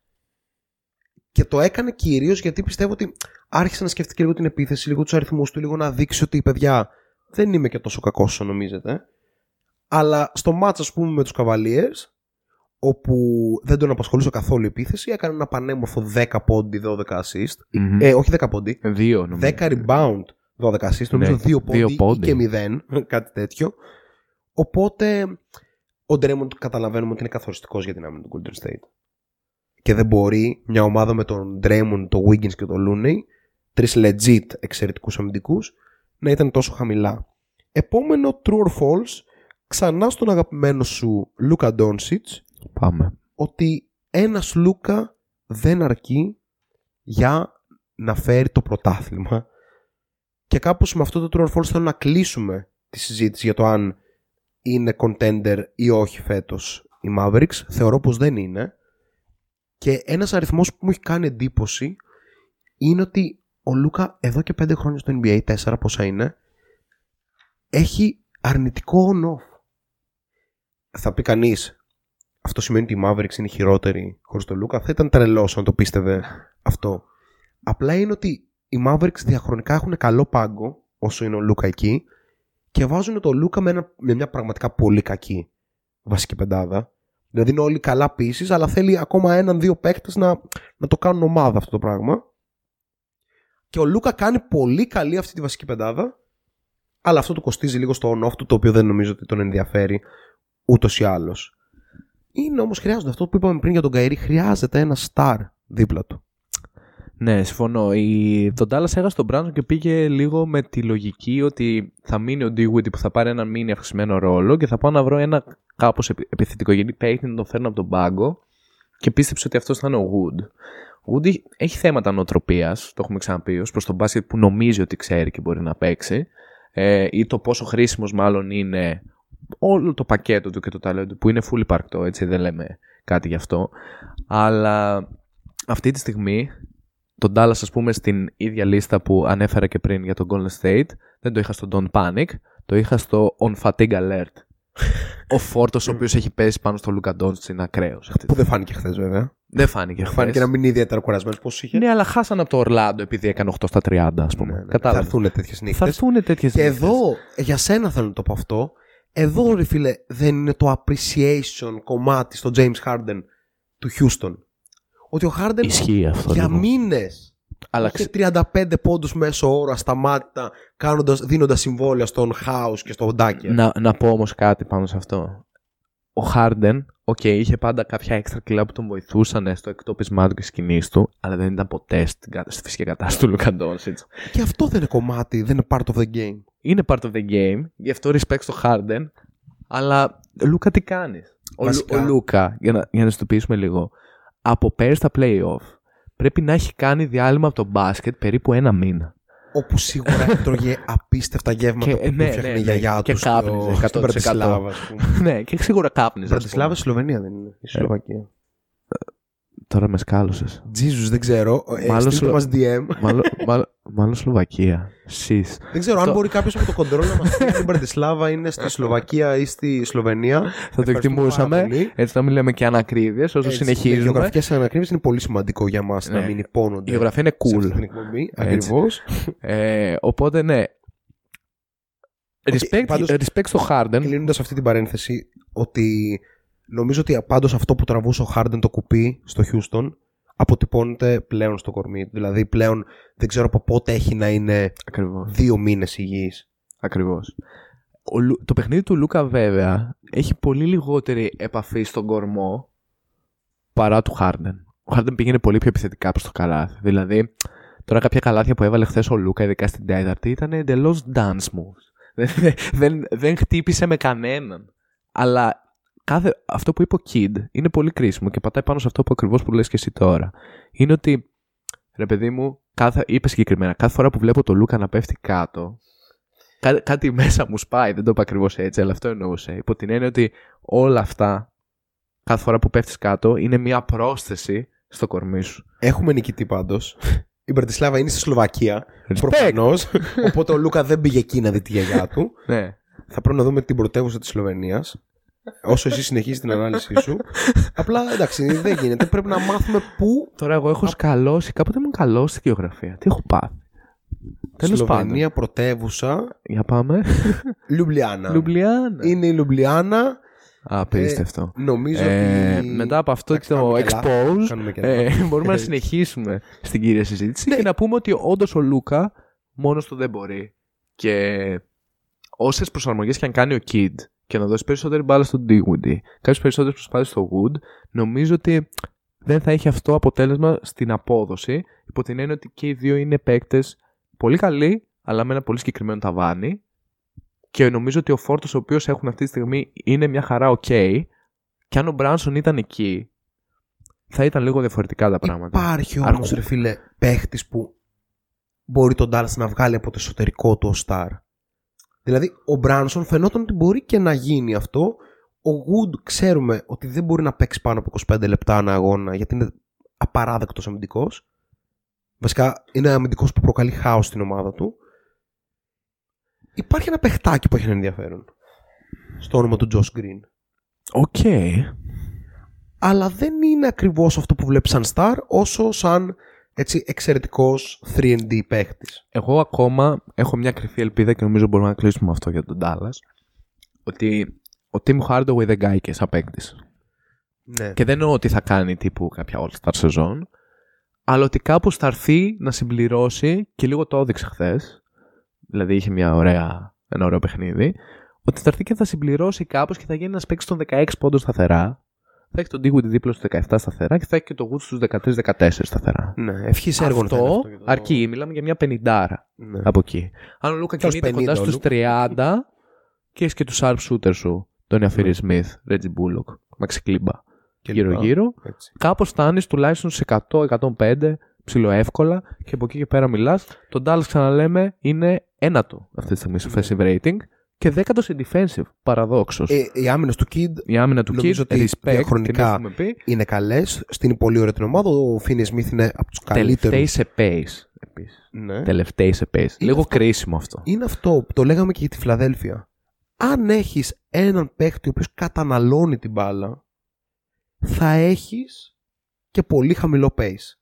Δεν γίνεται ο Λούκα να σολάρει και να παίζει και γρήγορα. Ένα από Ναι. τα δύο θα ισχύει κάθε φορά. Οκ, νομίζω ότι τελειώνει εδώ το True or False. Κάνε μας λίγο μια βόλτα στη λίγκα ε, με το τι συμβαίνει από τους άλλους άσπονδους ή και μη φίλους της εκπομπής για να μπορέσουμε να προχωρήσουμε.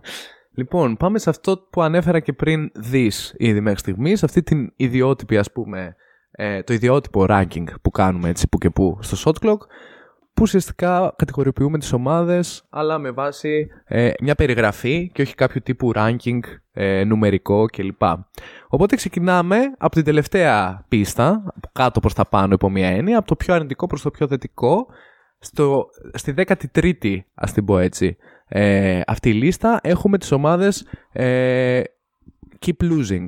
Οι ομάδες οι οποίες αρνούνται να κερδίσουν, ε, από συνήθεια πάνε να κερδίσουν και καταλήγουν να χάνουν και αυτές είναι προφανώς η Minnesota και οι Los Angeles Lakers. Τους έχουμε χιλιοσχολιάσει, δεν χρειάζεται να πω κάτι περισσότερο.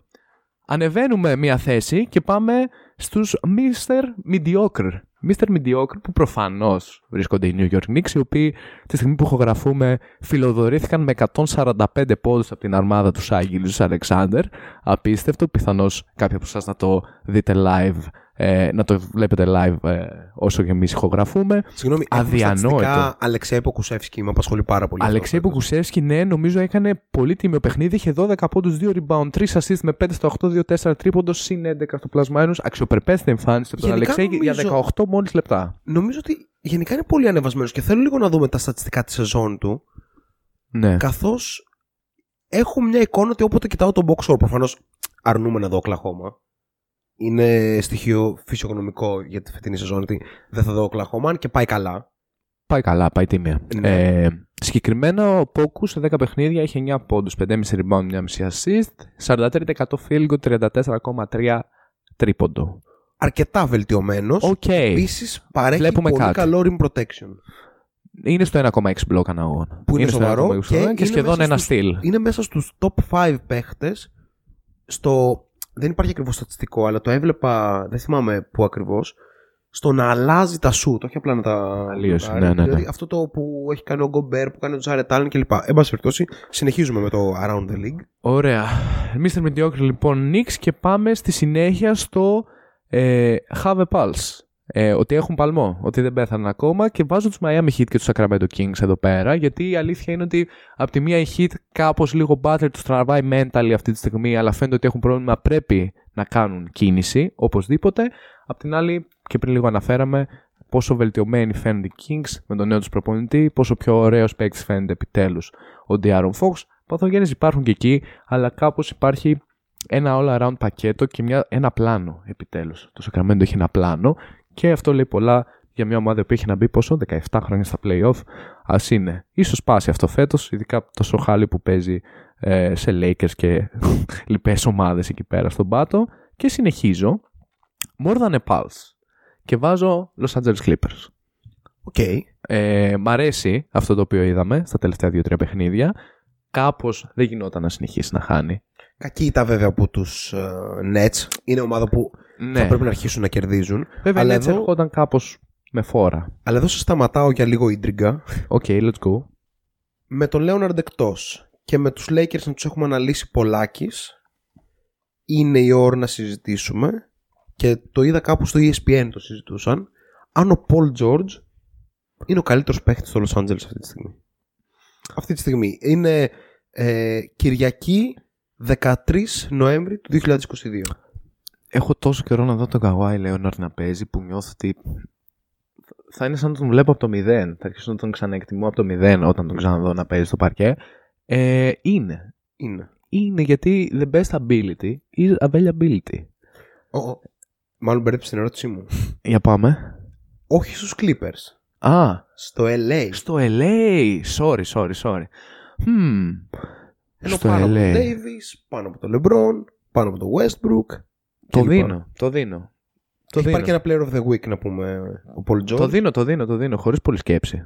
Οκ, αυτό είναι ένα κέρδος φίλοι και φίλες καθώς ο πρόδρομος επιτέλους υποχώρησε από τις θέσεις του για τον LeBron James. Αν είναι καλύτερος ο Paul George έχει πέσει στο ranking του. Ευχαριστώ. ναι, Μπορούμε να αυτή- συνεχίσουμε. Αυτή τη στιγμή έχει πέσει, τι να κάνουμε; Απλά είμαι ε, Ένα, στρατιώτης. ένα αναμονή. Ένα Είμαι αναμονή. στρατιώτης και αισιοδοξώ ότι μέχρι το All-Star Game ε, ευχόμενος υγεία προφανώς Όπως θα χαρακτηριστικά πάει καλύτερα. ε, έχει πει φίλοι και φίλες ακροατές του Shotlock Podcast περιμένετε να δείτε τι θα γίνει στο All Star Game οπότε περιμένουμε και εμείς για να συνεχίσουμε Πάω στην επόμενη, η οποία είναι η ένατη, ε, ανεβαίνοντας προς τα πάνω ε, και έχω την κατηγορία Need More. Και εδώ βάζω Σικάγο και Νέο Ορλεάνη. Νέο Ορλεάνη τη βάζω έτσι σαν motivation κυρίως για τους ίδιους, μιας και είναι φίλοι της εκπομπής σίγουρα ακούνε.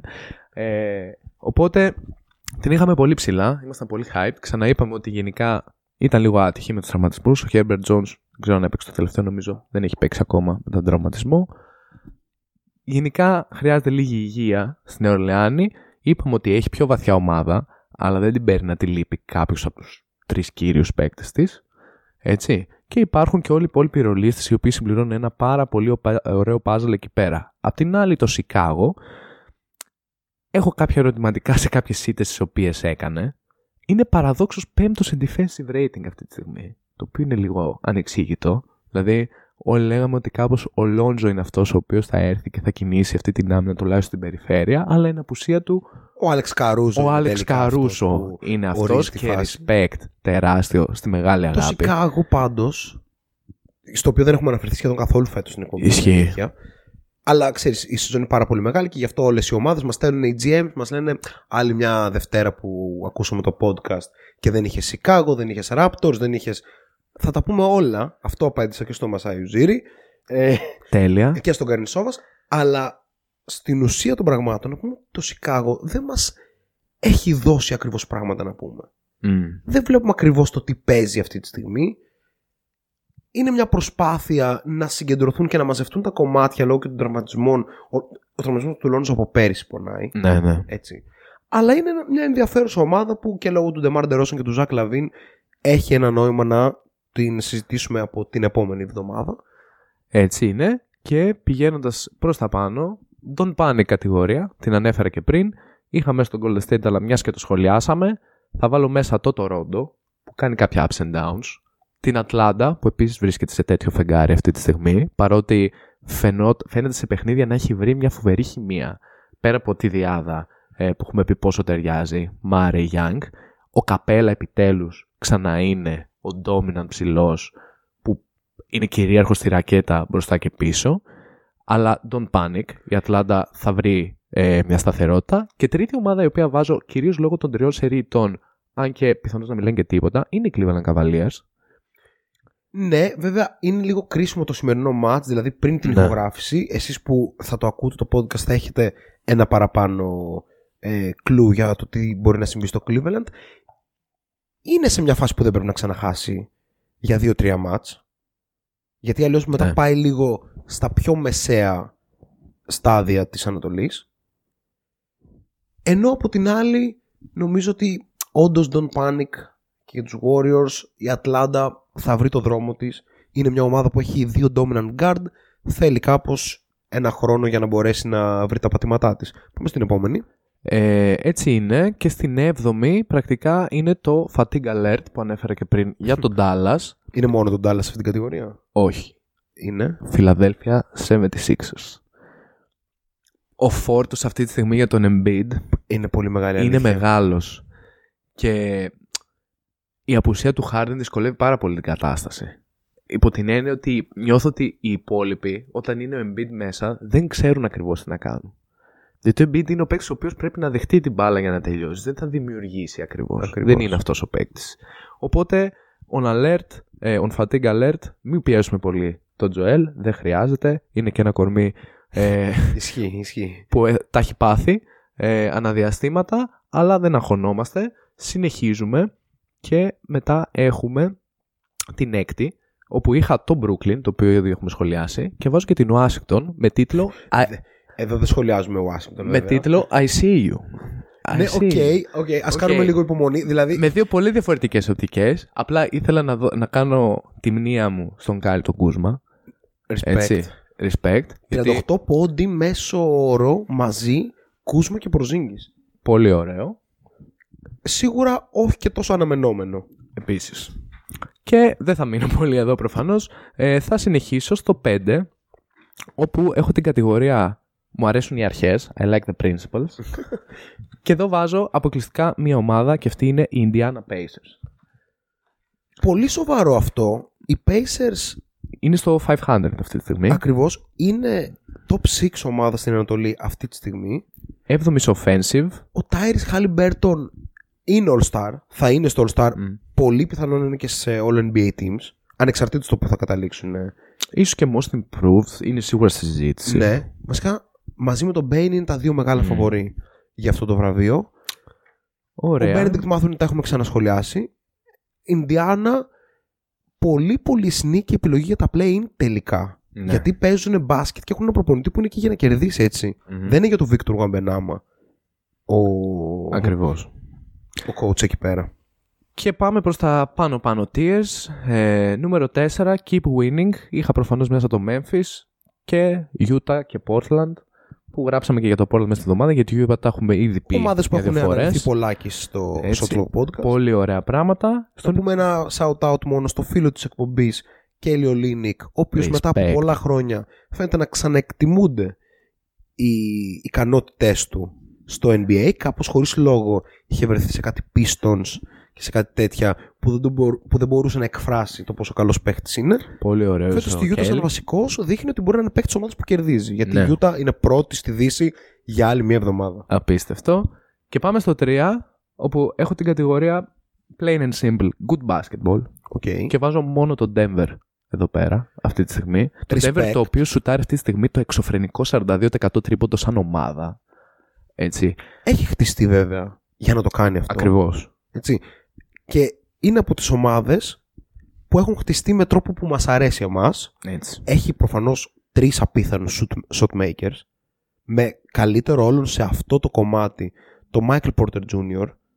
Δηλαδή δεν έχω στατιστικά μπροστά μου αλλά ξέρουμε από πάντα ότι αυτός ο παίχτης έχει την ικανότητα να βάζει δύσκολα σουτ και να τα κάνει να φαίνονται εύκολα.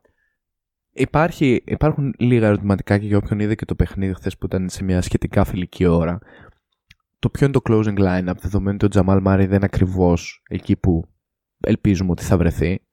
Δηλαδή, πώς συμπληρώνει την πεντάδα γύρω από το Jokic. Αλλά ο Καπόρτα θα βρει και καλύτερα πατήματα, θα πω εγώ.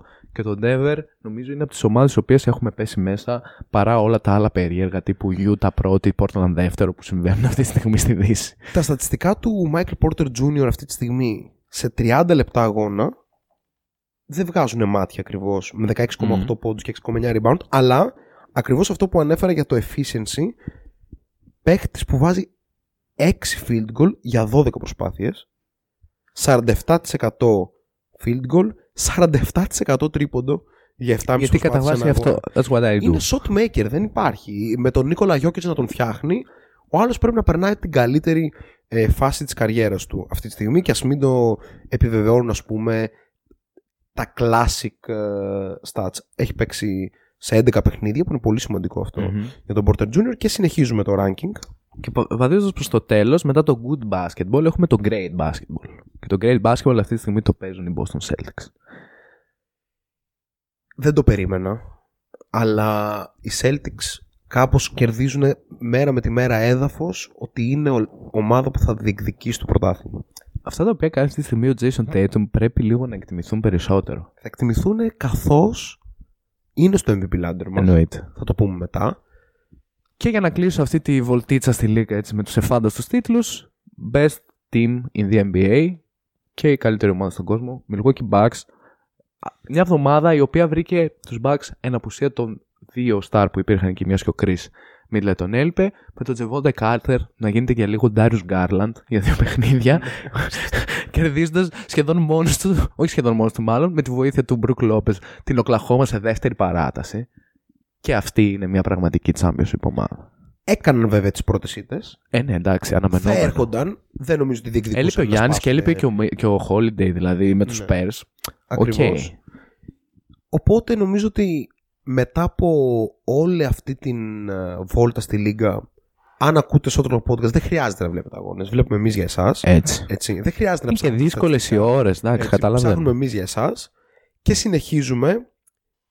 Είχατε ζητήσει και σας το φέρνουμε φαντασιακές εκτιμήσεις για να μπορέσετε να κάνετε τις ομάδες καλύτερες. Τις κάνουμε εμείς. Όχι, γιατί δεν ασχολούμαστε ιδιαίτερα με το fantasy.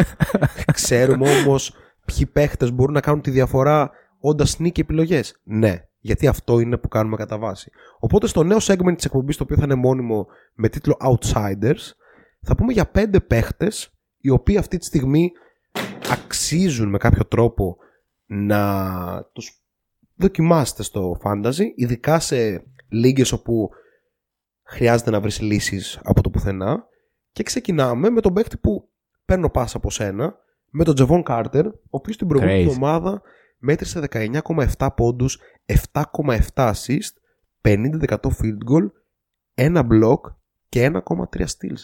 Πώς γίνεται καν, έτσι. Νομίζω ότι η απόδοση του Carter είναι προφανώς respect στον ίδιο, αλλά είναι respect στο championship culture Ακριβώς. που έχει χτίσει ο Mike Budenholzer. Έχω μία αρχή στο fantasy γενικά. Δεν επιλέγω ακριβώς παίκτη με βάση το ποιος είναι ο καλύτερος στη θέση εκείνη τη στιγμή. Επιλέγω θέση με βάση το mentality. Και όταν ο Τζεβόν Κάρτερ βγήκε μετά τη συνέντευξη στην 33 κάτι 12 assist εμφάνιση που έκανε με την Ογλαχώμα και είπε Πότε ήξερες, το είπε ο δημοσιογράφος, ότι θα πάει καλά το σημερινό παιχνίδι. Και του είπε όταν σηκώθηκα από το κρεβάτι το πρωί. Ο Τζεβόντε Κάρτερ, σε περίπτωση που έχετε κάποιο παίκτη ο οποίος ξαφνικά είναι out για τη νύχτα, μπορείτε, ειδικά αν λείπει ο Τζουρ Holiday, να τον αγοράσετε, έστω και προσωρινά. Να πούμε ότι ο πρόδρομος όντως ισχύει αυτό που λέει, ότι τον ενδιαφέρει το mentality στους παίχτε. Δηλαδή, κοιτάει αν ο άλλος είναι ε, gym rat, αν πηγαίνει να προπονηθεί παραπάνω μόνος του. Ακριβώς. Επέλεξε τον Ταϊρής Μάξι τύπου τρίτο σε μια λίγα ή κάτι τέτοιο. Πληρώνομαι με τρίο από εκεί, αλλά έχω και τον Γκάιλ Κούσμα. Ναι. οπότε εντάξει.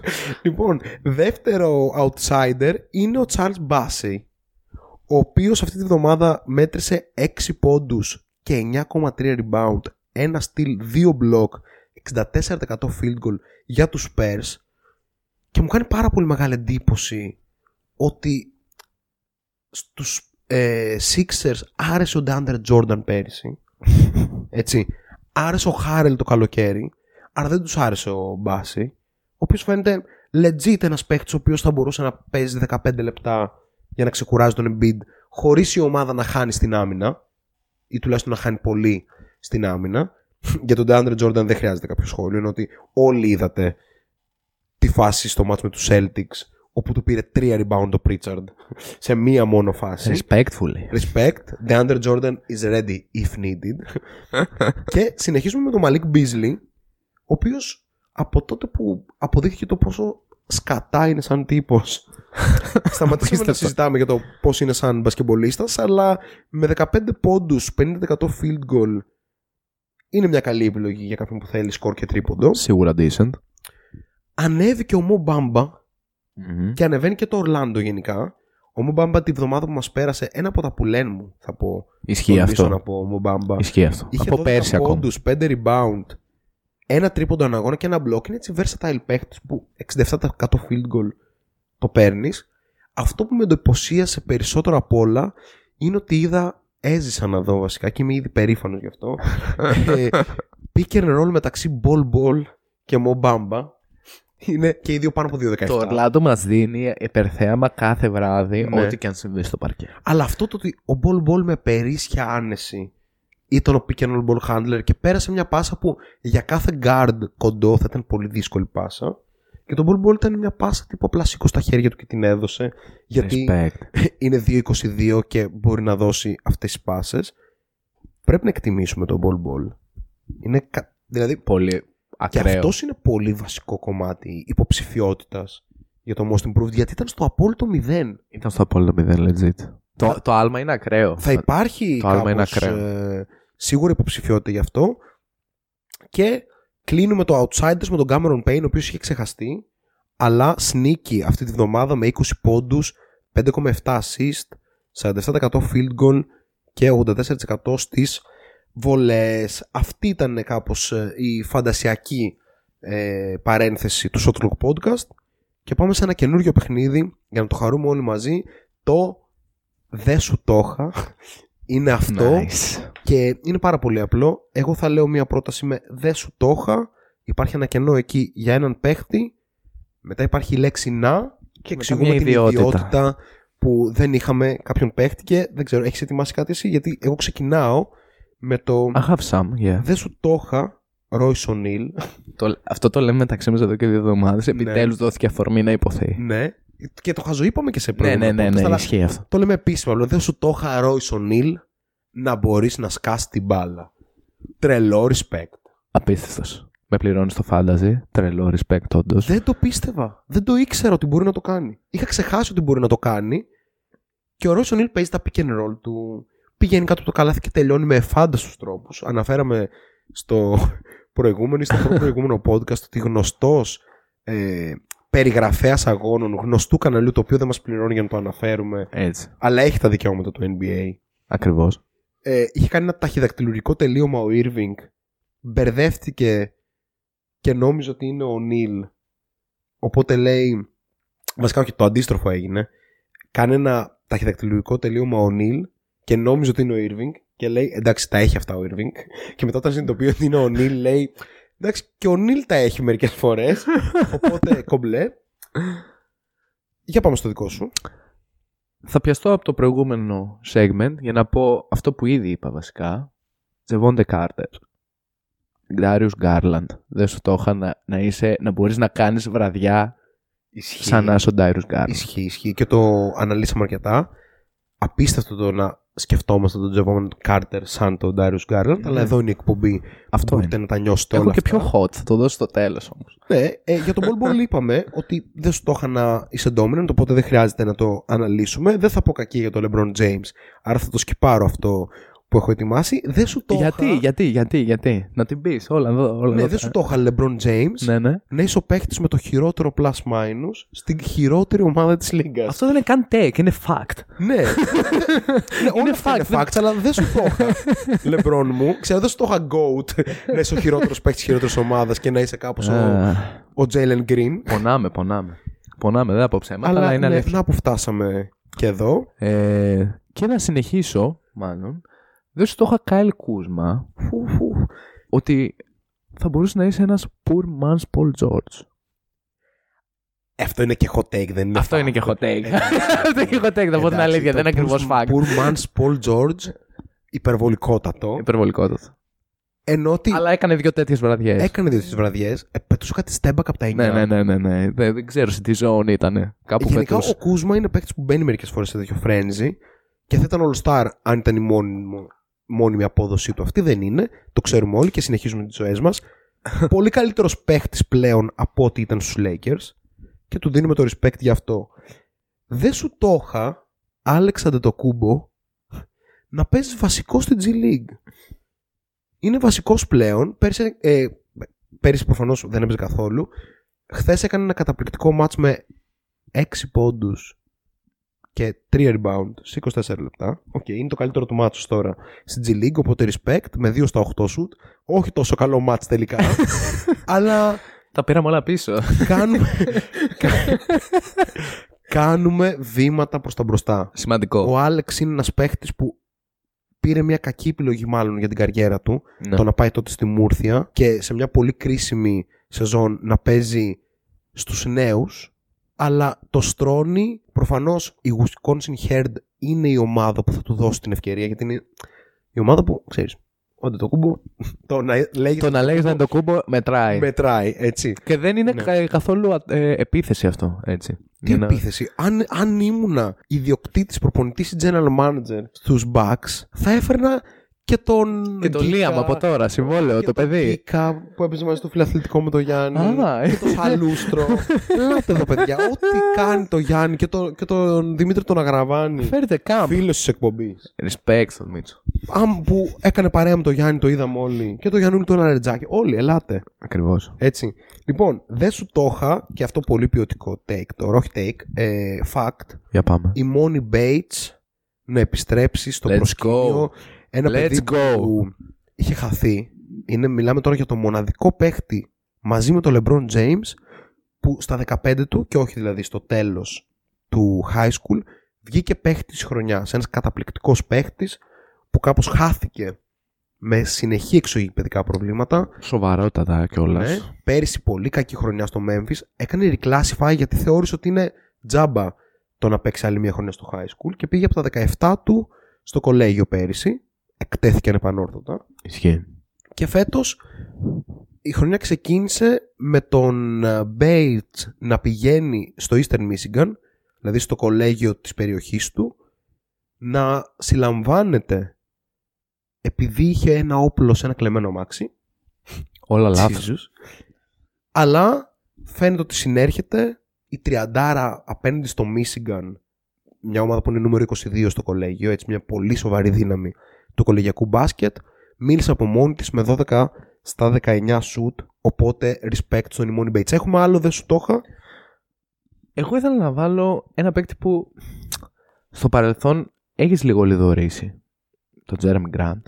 Ναι, οκ, πολύ ωραίο, δεν σου το είχα αυτό. Δεν σου το είχα, Jerami Grant, να μπορείς κάποια βράδια, όχι όλα. Πολλά, βασικά, πολλά βράδια φέτος. Θα, θα πω κάτι πολύ συγκεκριμένο, μια πολύ συγκεκριμένη αναλογία. Να θυμίζεις τον Πασκάλ Σιάκαμ χωρίς τόσο καλή δημιουργία βέβαια, για να μην το Οκ. παρακάνω. Ναι. Συμφωνούμε; Ε, το παράκανες.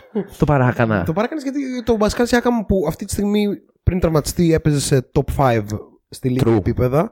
Δεν το φτάνει. Αλλά είναι δεύτερη επιλογή σε ομάδα που μπαίνει στα play-off που δεν του το είχα αυτό. 20 πόντους μεσόωρο, 37 έβαλε χθες.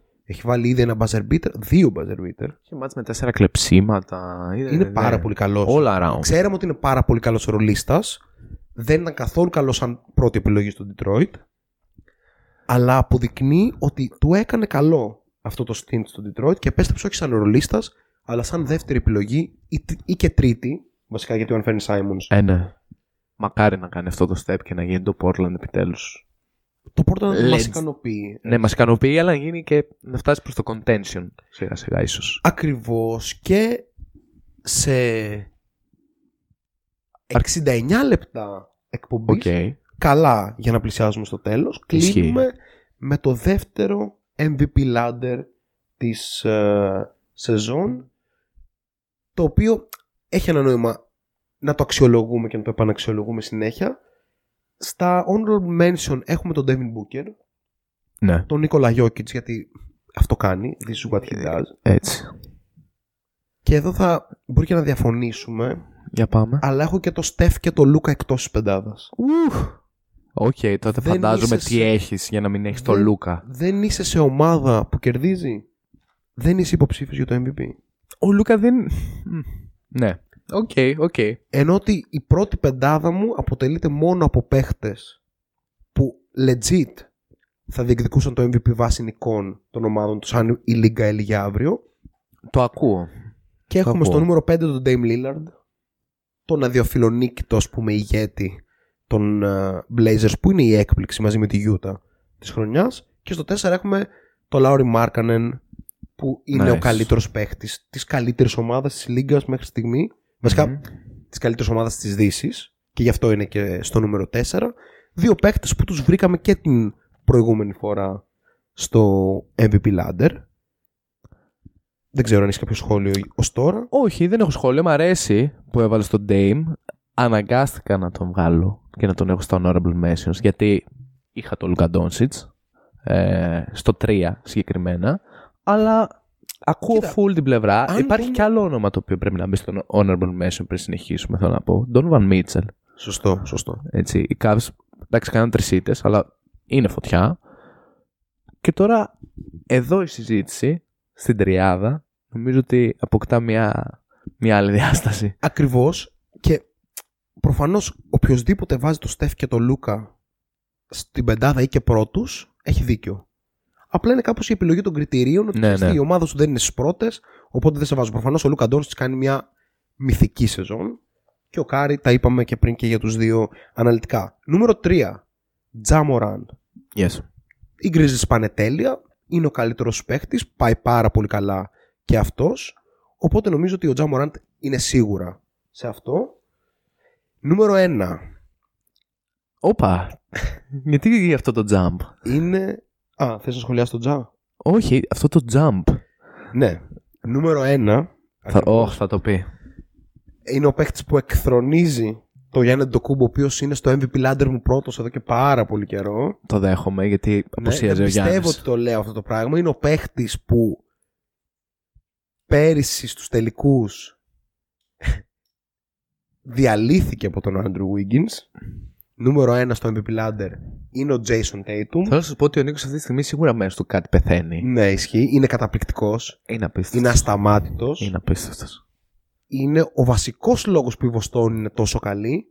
Δεν έχω λόγια για το πόσο καλός είναι ο Jason Tatum και αυτό κάνει τον ε, Γιάννη Αντετοκούμπο να πέφτει στο νούμερο 2 του MVP Ladder μας. Ο Γιάννης που συνεχίζει να είναι καλύτερος παίκτης στον κόσμο, συγγνώμη, Και αλλά δεν θα σταματήσει κάπου πρέπει κοντά να είμαστε αυτό. αντικειμενικοί ότι αυτή τη στιγμή αυτά τα οποία κάνει ο Tatum και το που έχει φέρει τη Βοστόνη είναι απλά τρομακτικά. Μπορεί και να ηχογραφήσαμε το καλύτερο podcast μας ever, Μέχρι το επόμενο. ναι, ή ένα από τα καλύτερα. Για να μπορέσουμε αυτό κάπως να το κεφαλαιοποιήσουμε, είναι κάπως σημαντικό για εμάς να πάτε στο Spotify και να πατήσετε το follow και να βάλετε τα πέντε αστεράκια που μας αναλογούν. Έτσι. Να πάτε στο YouTube και να πατήσετε subscribe και καμπανάκι. Γιατί έρχονται πράγματα εκεί πέρα. Κάποια στιγμή θα έρθουν πολύ ωραία πράγματα εκεί πέρα και δεν θα είστε έτοιμοι. Θα σας κάσουν απότομα. Και δεν γιατί κάνεις subscribe από νωρίς. Ναι, Πρέπει να κάνετε από νωρίς. Έτσι. Ε, όλες οι υπόλοιπες πλατφόρμες είναι διαθέσιμες. Καθημερινές αναλύσεις στο Facebook και στο Instagram. Καθημερινός σχολιασμός μπασκετικών πραγμάτων στο Twitter.